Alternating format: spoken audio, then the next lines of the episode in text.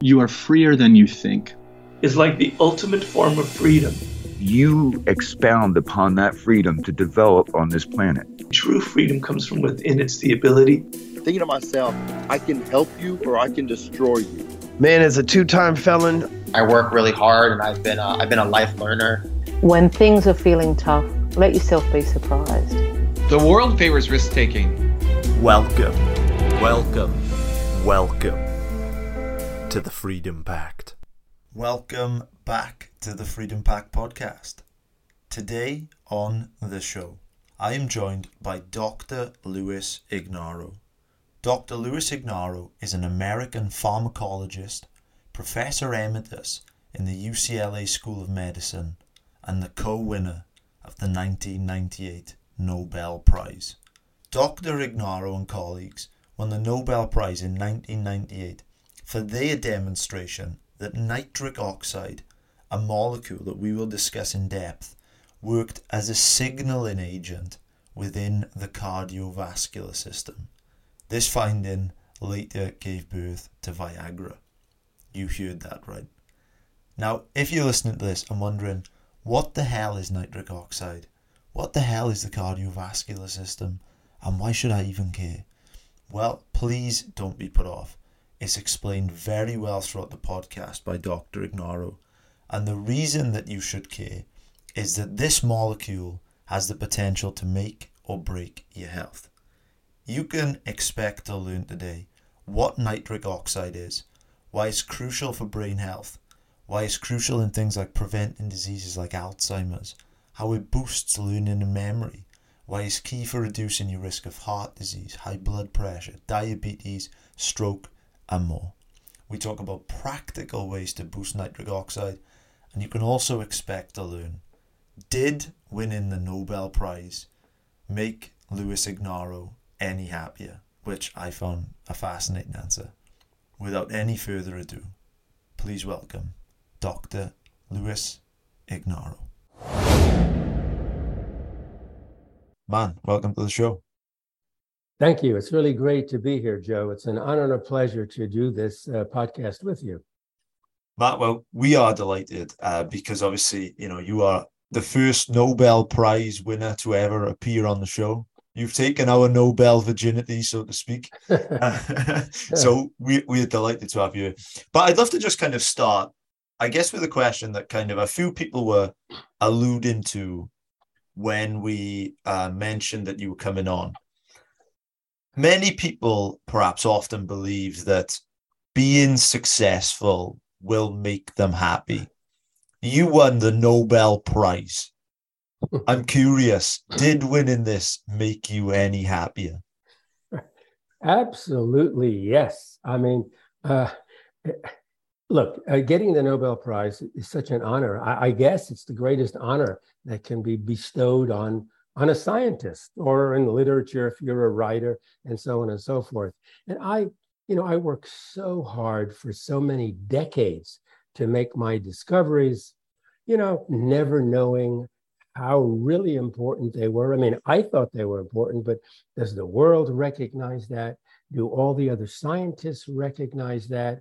And you sort of live this um, this dream and you, you don't know whether it's going to be successful or not. And then when the date October 12, 1998 comes along, and I hear on the news that I've been awarded the Nobel Prize in Medicine, I mean, I literally screamed.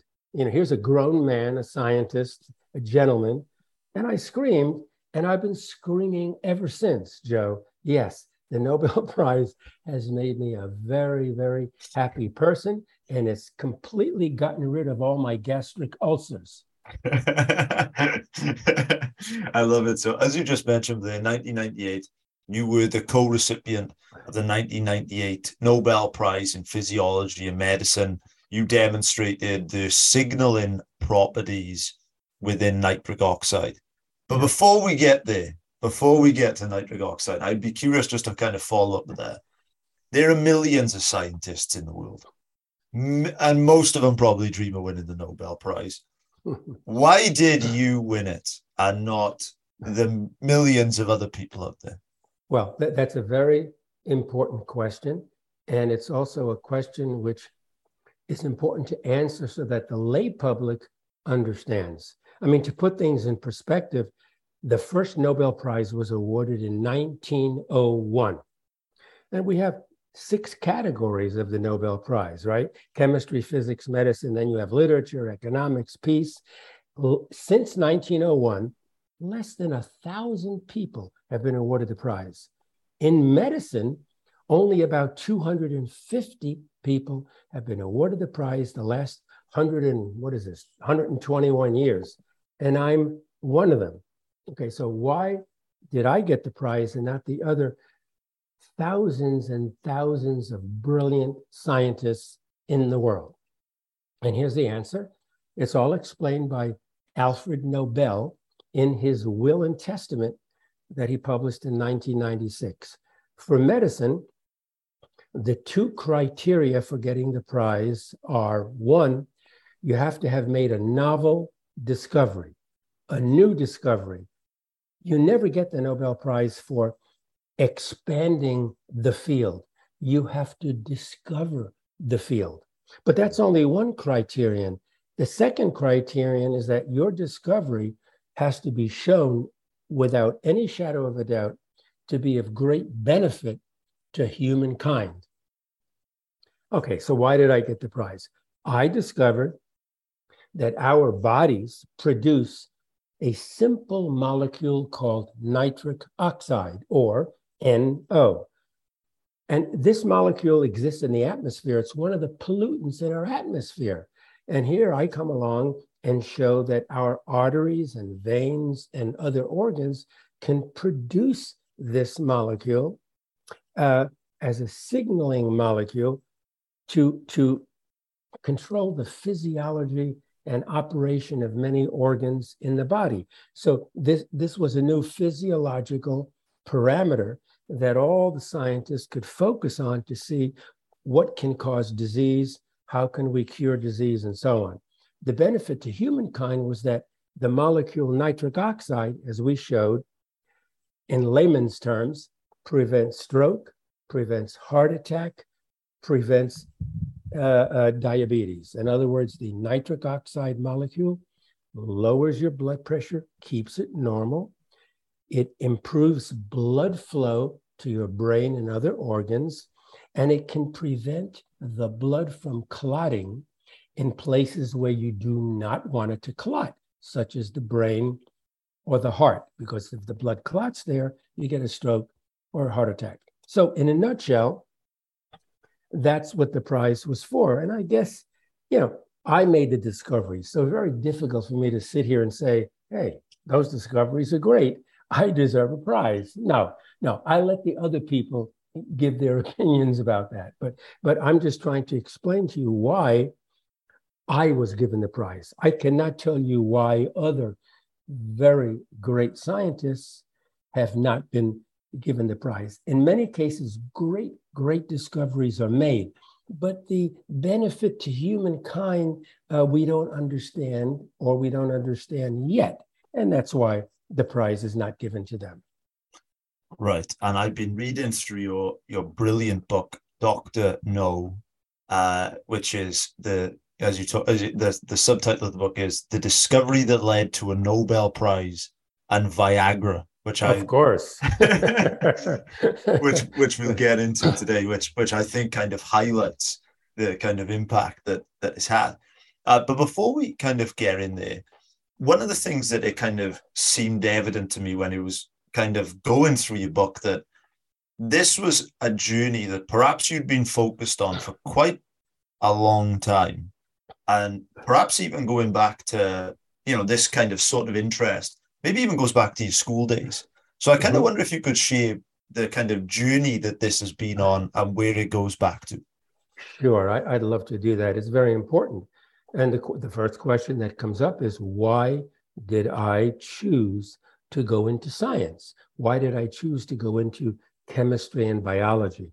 Well, you know, I, I was fascinated with so many things when I was a kid. Kids are very curious kids are born scientists. They're very curious. They ask all kinds of questions. How does the eye see? How does the ear hear? Uh, how do birds fly? You know, uh, uh, on and on and on. And, and I would ask my parents a question which used to drive them crazy, as well as my teachers. I would ask them, Mom, Dad, does the universe have any end? And for those viewers, think about that for a moment. That question used to keep me up at nights when I was five years old, and I would wake up sweating because I couldn't figure out if the universe ever had an end. But to get more practical, I was really into uh, watching fireworks at the July 4th, our US Independence Day. They have lots of fireworks everywhere. And I decided at the age of 10 years old that I had to get a chemistry set and try to make some firecrackers and rocket fuel and so on and so forth. And um, through some miracle, my parents decided, okay, we'll, we'll get you a, a chemistry set. My mom was not thrilled, but my dad said, fine. And so I made firecrackers, rocket fuel, and so on. I was very mischievous and very destructive when I was a young child.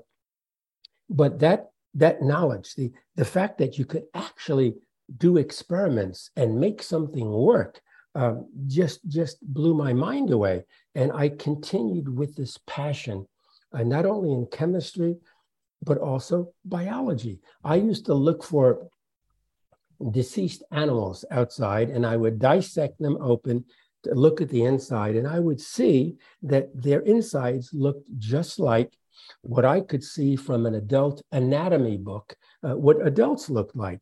And I was fascinated with all of that and just continued to study sciences with a passion in, in, high, in, in grade school, elementary school, and also uh, high school. I never lost the motivation to continue, you know, to study more about the sciences. And it seemed to me like you kind of had this kind of analytical and curious mind where you wanted to know, for instance, why do some people, perhaps overweight people, um, in comparison to non-overweight people, why do they have heart attacks? Why do they have strokes? Why do they have more prevalence of type 2 diabetes? And was that kind of what gave birth to, I guess, this hypothesis of a single molecule? Exactly. Very good. Thanks for looking at that book in detail because uh, that's exactly what happened. So, uh, and I can tell you very briefly when I was in high school, you know, you learn about science in high school. You don't learn about medicine. You, you don't you know learn the details but what struck me in the neighborhood that i was raised in which is long beach long island new york on the mm-hmm. south shore i noticed that so many of my neighbors were dying in their 50s or younger because of heart attack or stroke and they were all obese and i used to watch what they ate and what they ate was lots of salty food saturated fat. They used to like to eat chicken wings and chicken skin and so on. My parents are Italian. I mean, by definition, they ate healthy. They ate the Mediterranean diet. Many of my other neighbors and friends were so healthy. Uh, uh, they were thin. They lived till they were 80 or 90 years old, which was quite a long time back then. And so then I, I started thinking about why do we have this dichotomy? Why do we have a bunch of people who get sick and die young, and then we have a, a bunch of people who live healthy lives? I would ask that of my doctor and other doctors. They didn't have an answer. And so I thought, this was back in high school, that just maybe we have something inside of us. Maybe we produce some molecule or molecules that actually protect us from high blood pressure, stroke, heart failure, and so on.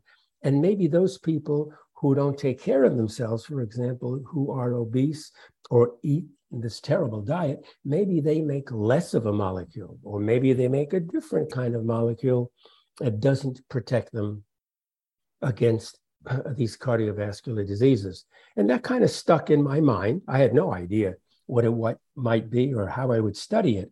But then you see, as my education proceeded, and I went through undergraduate college and then finally wound up in graduate school, then I had an opportunity to actually do research, you know, benchtop research uh, to try to test this hypothesis. So I kept this hypothesis for a long time. And sure enough, the day came in the 1980s where we discovered a molecule in the body that does exactly that, that it controls the blood pressure, blood flow, it prevents unwanted um, blood clotting. In other words, it prevents stroke and heart attack. Now, I did not design the experiments to answer those questions because I had no idea what this molecule might be, even if it existed. But the idea was there. And so as soon as I could see the pharmacology, the pharmacological properties of this molecule nitric oxide, then I had this epiphany that, oh my goodness, maybe this is the molecule that I've been thinking about. So that's when we went to see if our bodies make the molecule. For several years, we had been studying this molecule, which you can buy. You can buy it as a gas in a small gas tank, and you can study it in the laboratory. But at that time, we didn't know that our own bodies made it. And then I, I said to you know, myself and my group in the lab, I'll bet you our bodies do make this. And so one thing led to another, rather circuitous path research is not that straightforward. Right. But the bottom line is we discovered that our bodies do make the, this nitric oxide.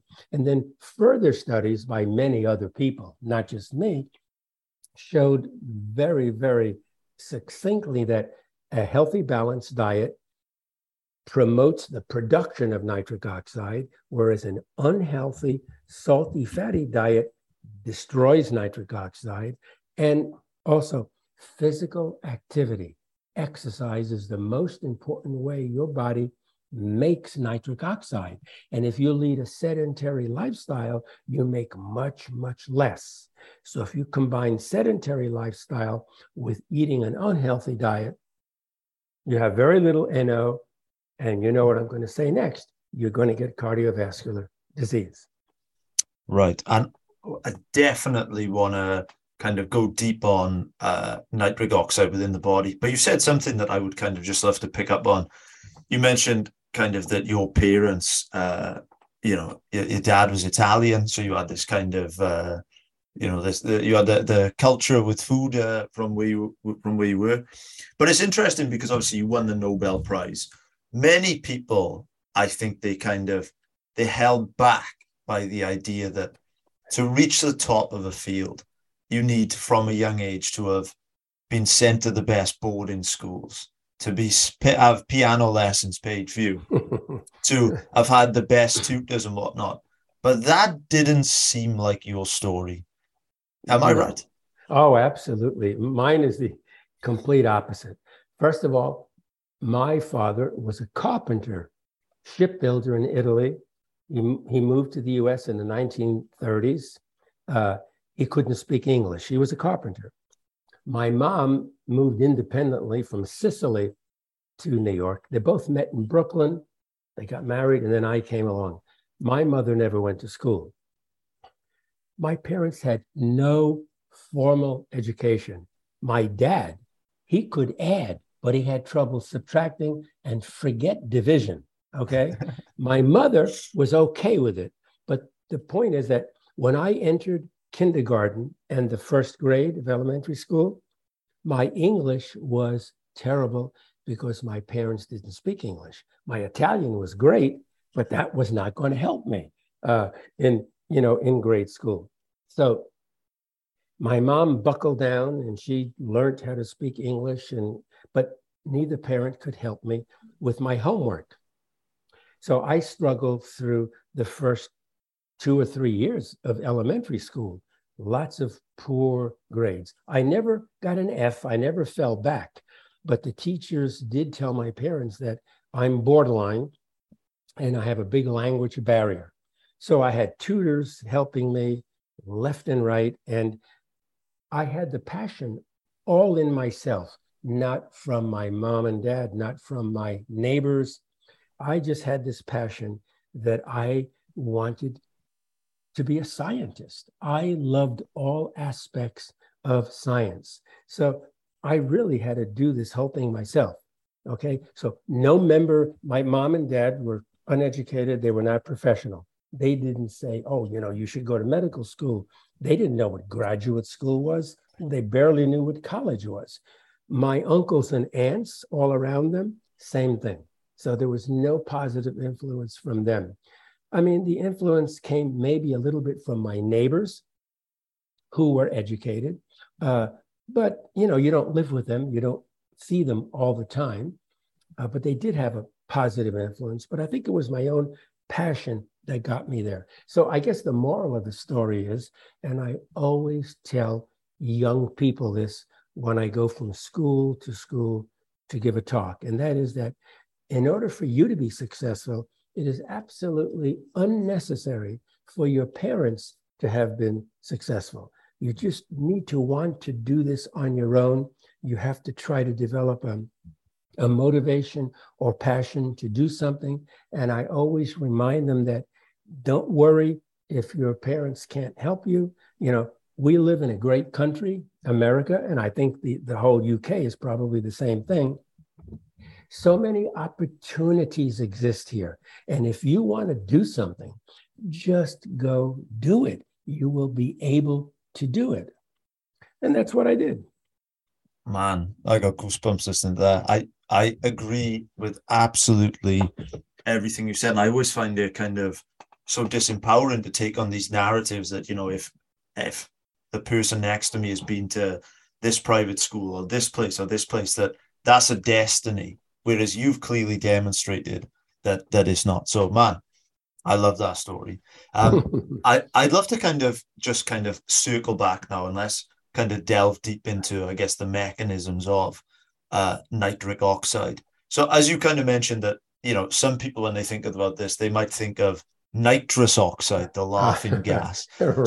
So I wonder, could you kind of make the distinction for us, perhaps, and then just clearly just kind of explain what the role of nitric oxide is in the body, kind of, you know, what it does and why it's so important to health? Sure. Well, I, I can start off with a, a terrible joke, and that is that uh, nitric oxide is no laughing matter. You know?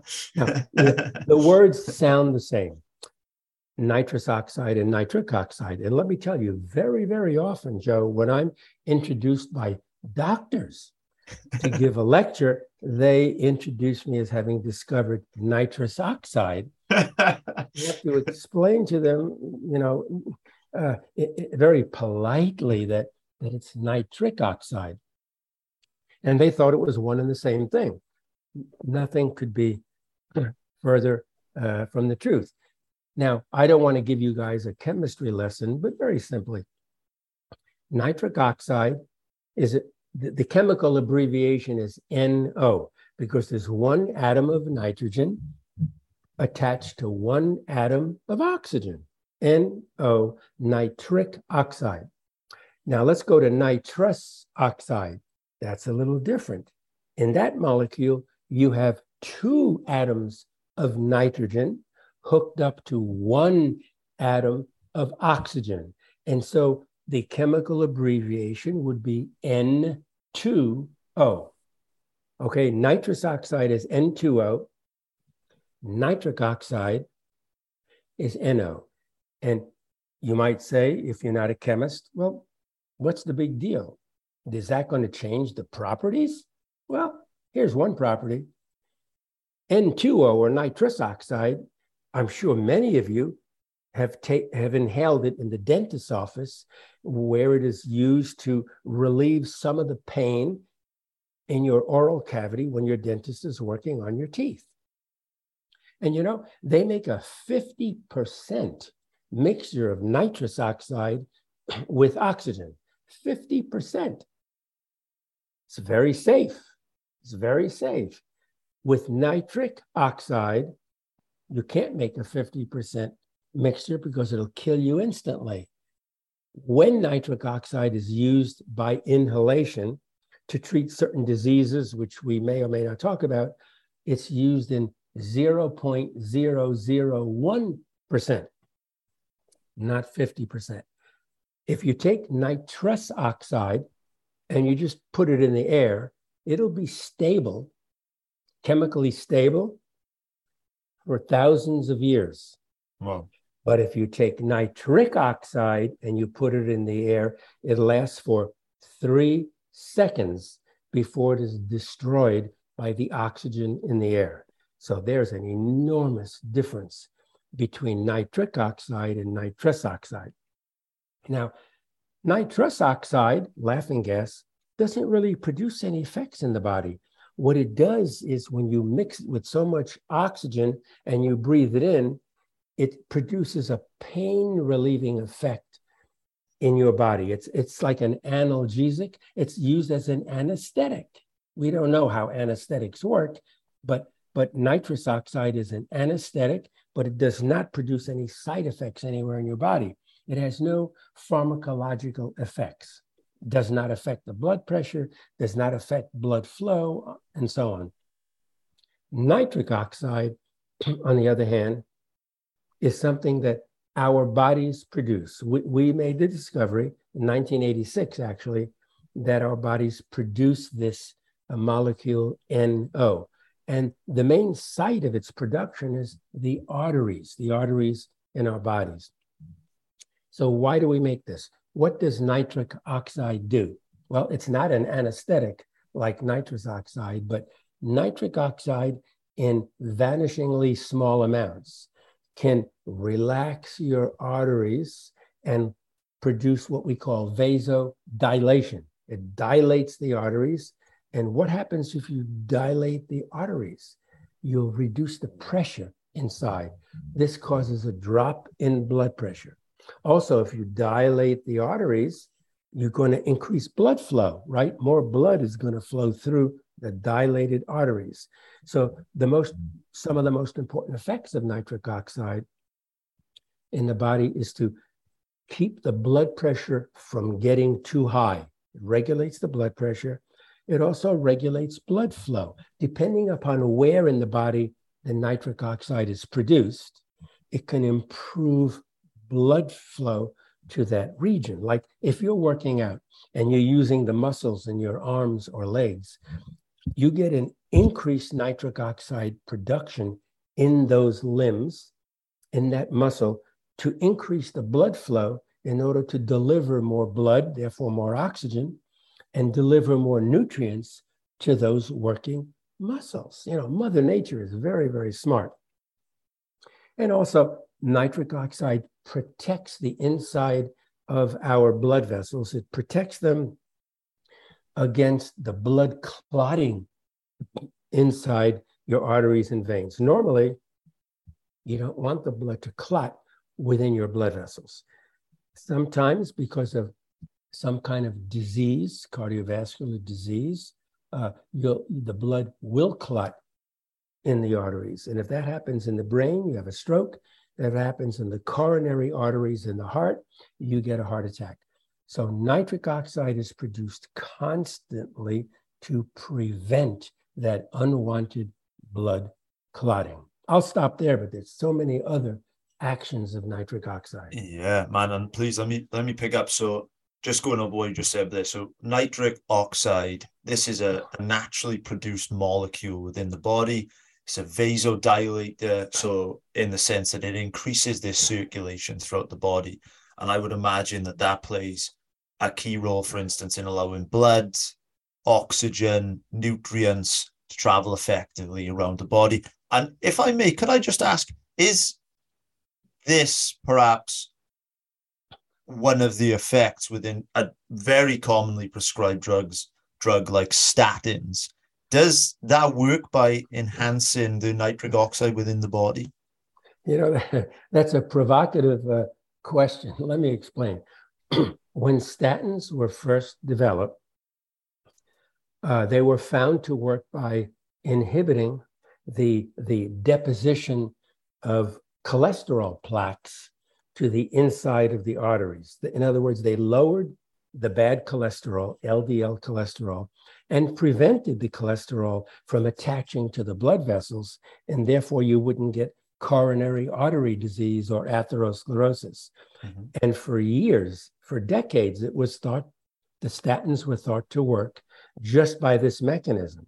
And then about 15 years ago or so, uh, a couple of bright pharmacologists uh, reported that, hey, wait a second, statins do something else also, and that is they promote the production of nitric oxide in your arteries.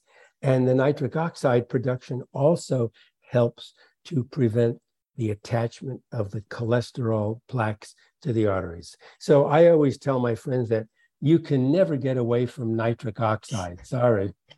I, I, love that. And, and one of the, because um, you kind of mentioned, you kind of talked earlier about, you know, some of the benefits, uh, reduced risk of stroke, reduced risk of heart attack, diabetes, blood pressure goes down, oxygen to the brain goes up. So would I be right in inferring that if we can, for instance, increase the amount of nitric oxygen uh, oxide within our body, that we would perhaps be less likely to develop neurodegenerative disease, things like Alzheimer's. Is that a fair hypothesis?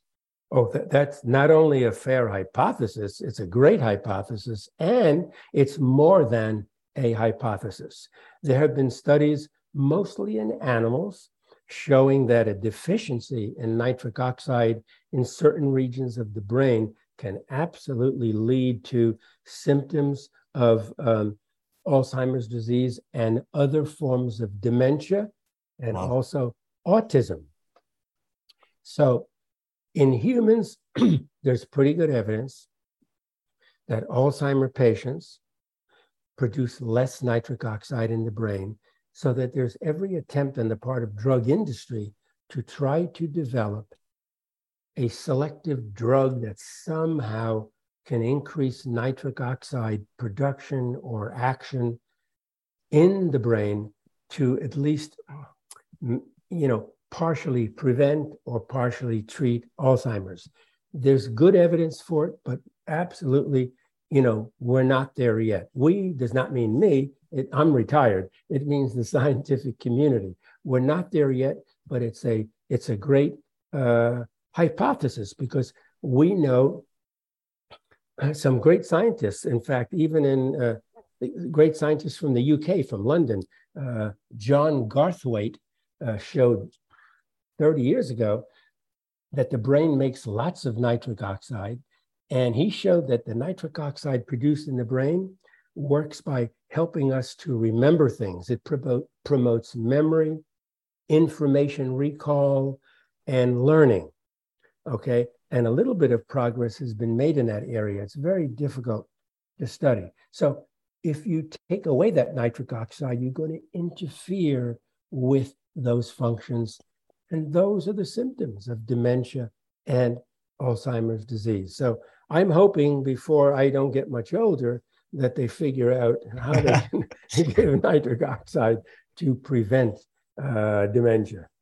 Uh, and that's pretty remarkable. I mean, what you said, because as we kind of mentioned with the, you know, you've got all these, I guess, cardiovascular benefits, but also what you just alluded to today, that it also may uh, be very beneficial in terms of things like learning and memory. Is that is that right? Yeah. Oh yes, yeah. Because you know what what what John Garthwaite discovered, and then we followed up in other areas of the body, is that nitric oxide is not just a molecule made in your arteries and veins, but it's also made in the nerves, certain nerves. And you know, every nerve works. Every nerve is attached to an organ to produce an effect. Okay, that's common sense almost. And how does it do that? Well, every nerve releases a molecule, happens mm. to be called a neurotransmitter. The molecule is released from the nerve. It travels a tiny distance to the target organ to produce an effect. Well, it, it was discovered that in the brain, in the area of memory, learning, and information recall, the nerves in there release nitric oxide which then affect different areas of the brain to promote memory and learning and information recall. Uh, I mean, I thought that was a brilliant discovery by John Garthwaite. And uh, as I said, I, you know, I, we followed that up in, in the periphery and other areas of the body to show that nitric oxide is a very important neurotransmitter. So NO is ubiquitous. I mean, it's found everywhere and seems to do everything, which I think is, is important to realize and to understand. Absolutely. Um, I, I wonder if you could tell me how you've become known in some spaces as the father of Viagra. well, it's true. I, I have become known in some spaces, mainly the scientific spaces, but the news media, at least here in the US, has spread the word. So now I'm surprised when some of the lay people in the public uh, have heard that phrase. Often, when I'm traveling for years now, when I'm traveling to give a lecture, I'm introduced surprisingly as the father of Viagra. And you know, it's funny because my mom was alive at the time Viagra was marketed, and she lived for another eight or nine years. And she used to always hear that. And you remember, my, my mom is an Italian immigrant, and she would always say, Lou, why do they keep saying that? Why don't you tell them to stop saying that already? she didn't want to hear that. so let me explain why I was known as the father, why I, I acquired the acronym, the father of Viagra. You know, back, let's pick a year. Uh, back in 1990, I was talking to one of my urologist friends at UCLA, and he told me that the neurotransmitter released from the nerves that attach to the erectile tissue, okay, was unknown. And he asked me if I knew if I knew what it might be. I said, his name was Jake. I said, Jake, I'm a pharmacologist. I'm not a urologist or a neuroscientist. What do I know what the neurotransmitter is? So we were talking, and he planted a seed in my head. And I went to the library. And that's when I read that John Garthwaite discovered that certain nerves with certain characteristics in the brain release nitric oxide. And then I started reading about the erectile tissue and the nerves that attach to the erectile tissue. And in my reading, I came across a group of uh, investigators in Spain who characterized those nerves as being very similar to nerves in the brain. But he did not know what the neurotransmitter was. And then I said, Oh my goodness, if these nerves in the brain release nitric oxide, could it be that the same kind of nerves in the periphery leading to the penis, leading to the erectile tissue, release nitric oxide? I, I thought it's possible.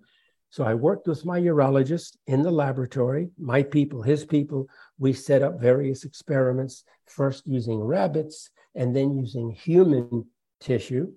And to make a long story short, we, we published in 1992 in the New England Journal of Medicine, which is like your Lancet, you know, really good journal. We published that the neurotransmitter is nitric oxide. And we showed how nitric oxide can cause relaxation of the erectile tissue. And we showed in, in dogs that administration of nitric oxide produces an erection. And we published that. Okay, fine. I'm not a drug company. I don't have hundreds of millions of dollars to test drugs in the clinic to see if it could produce an erection. I wouldn't even know how to, how to do that. Neither did the urologist.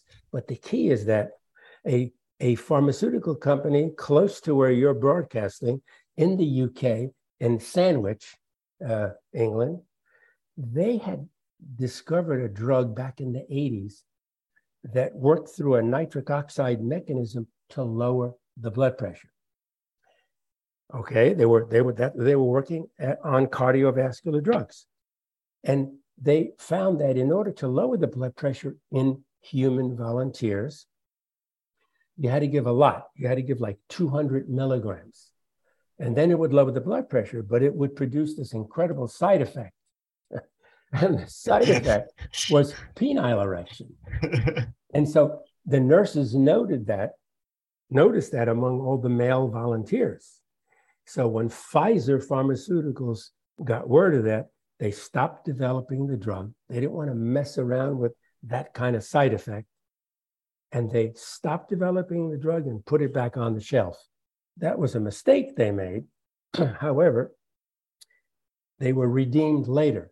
When the people at Pfizer read about my work, that nitric oxide in the penis causes an erection, they took the drug back off the shelf. They did research.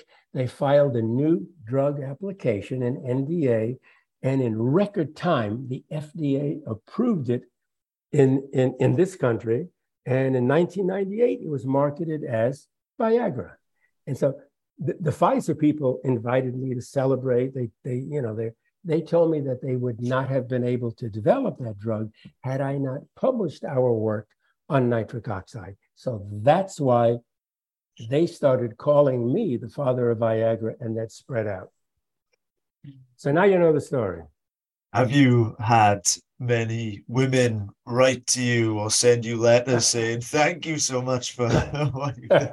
oh yes. You know eh, joe i you know if we weren't on the air i had so many stories mike. Maybe i could share them with you on the telephone.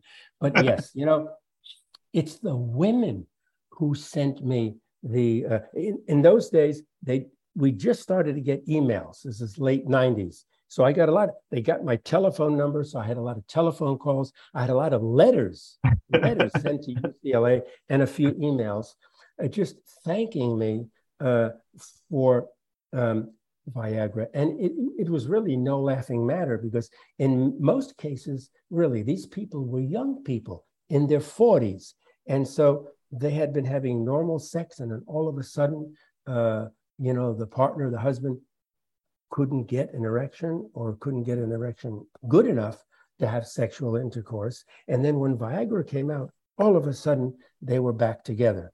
And so I received lots of communications from young people and also from the uh, uh, p- people who were 70 years old, 75 years old. But what's of interest is that for the younger generation, most of the communications were from women, but for for the older people, they were from men. You know, thanking me for uh, for the development of that drug, and some of those were, you know, quite emotional. Uh, and I'm not a doctor. I'm not a physician. I'm not a urologist, so I could not answer, you know, many of their questions. But the important thing is that, you know, they recognized that my work had led to Viagra, and they just wanted to uh, express their their thanks. Uh, and, and it was at that time when I started receiving these communications that I recognized the importance of drug discovery. I mean, you know, when we had discovered nitric oxide, I was hoping that drugs would be discovered that would prevent the hundreds of millions of deaths due to heart attack, stroke, and diabetes. But instead, a drug gets developed that treats hundreds of millions of men of a disease that does not kill them, it just interferes with their sexual life. And so, I mean, who would have ever thought that that would happen? So it really does feel good. I have to tell you that when your work leads to a drug uh, where hundreds of millions of people a thank you and are satisfied. I mean, that's the gratitude, that's the reward that you get, you know, for doing basic research. Oh man, that's that's absolutely brilliant to you. So uh, kind of you you the, the molecule which we're talking about by nitric oxide, we've kind of gone through some of the benefits. Less risk of stroke, less risk of heart attack, less risk of diabetes, uh, lower blood pressure, increased oxygen to the brain, which we kind of talked about you know, less risk of neurodegenerative disease, increased learning and memory, and now as you've clearly shown, but the uh, increased sexual function as well. So I wonder to the person listening to this now that say, you know, this all sounds great. I want some of that for myself. What could people do naturally to, I guess, enhance the nitric oxide within their body? Sure. That's a that's a great question. As I just said earlier, I wish that my research would have led to development of drugs, prescription drugs perhaps, to prevent heart attack, stroke, and heart failure. But the technology is very, very difficult. Hard to make such a drug. Believe me, drug companies are trying. They would make trillions of dollars if they were successful. So, in the meanwhile, while waiting for such a magic bullet, what can we do? Well, from the work that I did a little bit of, but thousands of people really did the work, I'm going to tell you two things that you can do to increase your nitric oxide production and action. And you don't have to go out and really buy anything. It's so simple that most of the viewers may not believe me. But you know, whatever I say, why don't you go use your favorite search tool, whether it's Google or anything else, and research what I'm telling you? And you'll see that I'm not making it up. So the two things are what you eat and what how active your body is. So, without getting into tremendous detail, a healthy, balanced diet is what thrives the production of nitric oxide.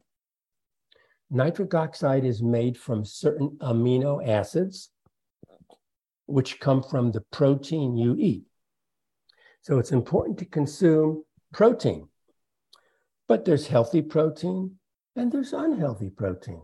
You don't have to have a fatty hamburger to get your protein to make nitric oxide. How about fish? Any kind of seafood products. That is the healthiest protein you could eat. Also, plant protein like soy, soy protein, very, very healthy. So you can get your, you know, your healthy protein, but you also want to eat healthy fats. You don't want to have lots of fat on your beef. You know, you don't want to to, to eat or use saturated fat oils on your food. Uh, use olive oil like the Italians do. That's why we're healthy. It's unsaturated fat. And also, you want to keep the salt in your diet at a minimum. Salt is the number one cause of high blood pressure and heart attack in the United States of America. And I'll bet the same thing holds for where you guys live. Yeah salt is is is just not good. I mean, I go to a restaurant and the people are sitting there and they got this plate in front of them. They don't know what the chef put in, right? So they pick up the salt shaker and you could count 10 seconds of salt, then they eat it. I mean, I could never eat that.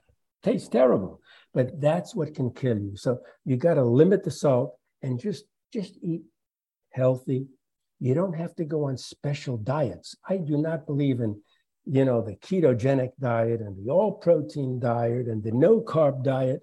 You are a human being. You have evolved in a, such a way that you need to eat what we call a balanced diet. If you eat all protein and no carbs, where's the balance? Balanced diet. You eat roughly 30, 40% carbohydrates, 30, 40% protein, 30, 40% healthy fat. So you mix them up, but each category has to be healthy. And I'm not giving you any evidence. Lots of experiments have been done to show the effects of these foods on your nitric oxide. I won't get into. Let's jump to a physical activity. I use the word physical activity instead of exercise because I find that when I speak and use the word exercise, people go to sleep. They don't want to hear the word exercise because they can't do it or they don't have any time to do it or whatever the reason is. So I call it physical activity. And according to so many different experiments that have been done globally and also reported by the government here in the US, all you need to do is walk 20 to 30 minutes briskly, not run, just walk fast, 20 or 30 minutes, four days a week. That is all you need. There have been so many experiments done clinically to show that that boosts your nitric oxide. As you get better and better at it, you probably will increase more. You know, you don't have to, you know, jump and do things that perhaps uh, you're not meant to do. I, I, when I first learned about this, what did I do? Being as passionate as I am and motivated, I decided to run a 42K marathon. It almost killed me I, when I ran it when I was 64 years old. Jeez. And then I ran 14 more. So I've run 15 marathons. And I just turned 81 years of age. I feel great. I'm healthy, but I don't run marathons anymore. Of course not. Instead, I bicycle outside and inside using a great program that was actually developed in the UK. Uh, it's not a Peloton, it's, what's called Zwift program for cycling. Uh, but the point is that exercise and healthy balanced diet are the two things you can do to boost your nitric oxide. I'm not saying that maybe they'll boost it. I'm telling you that it's been proven to boost it. It is a scientific fact that both of those boost. So it's not a theory, it's not a supposition, it's a scientific fact. And so, and we know this from history. For 5,000 years, people have been saying that exercise is good for your health. I mean, this started thousands of years ago. Okay. Finally, in the last 20 years, we understand why exercise is good for your health. It's because it boosts the production of tremendous amounts of nitric oxide. There may be other mechanisms, true, but the thing is that exercise will boost your NO. And as I explained earlier, because you want have you want to have increased blood flow in your working muscles when you're exercising. That's why your body makes more NO. But NO is NO. NO produced in the muscles finds its way throughout your body. And what did we just talk about? What are the effects of NO on your heart, your blood vessels, your brain, and so on? that same nitric oxide that improves blood flow to your working muscles at the same time strengthens your heart and blood vessels in your brain. That's why exercise is good for your health. So, exercise and diet clearly they play a, a big part in uh, NO production within our body. Let me ask you one more question about uh, about uh, NO within the body. What about the way in which we breathe? So, for instance, mouth breathing versus nasal breathing. Does that have any impact on it? Oh, yes. Excellent.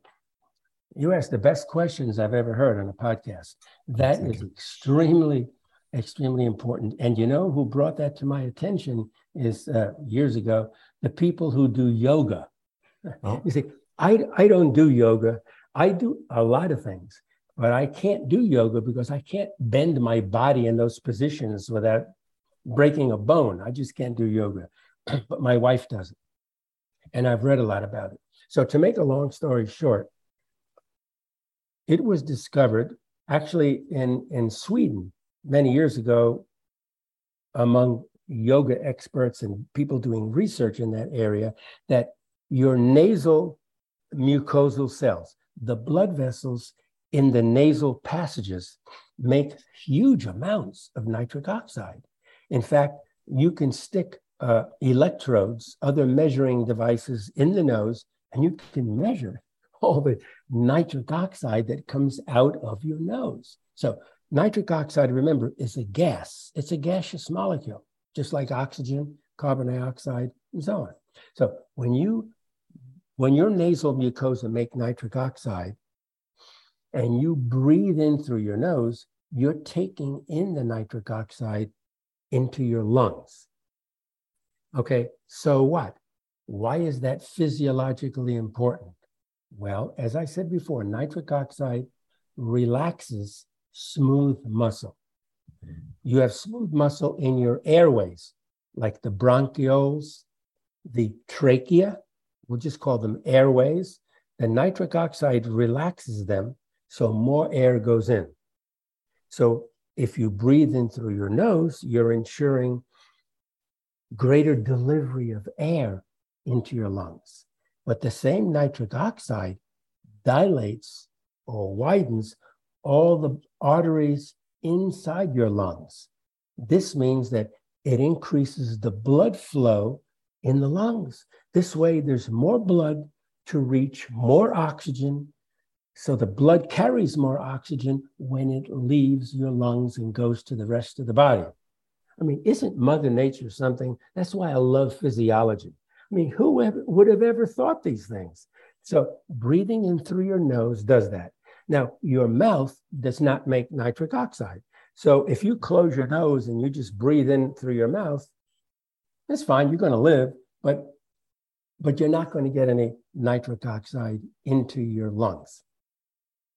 Now, what made this so in yoga, for example, they teach you to, you know, I forget the names of the different kinds of yoga. I'm, I'm sorry, I'm just ignorant in that area. But if you breathe in, there's exercises where you breathe in through your nose and, and breathe out slowly through your mouth.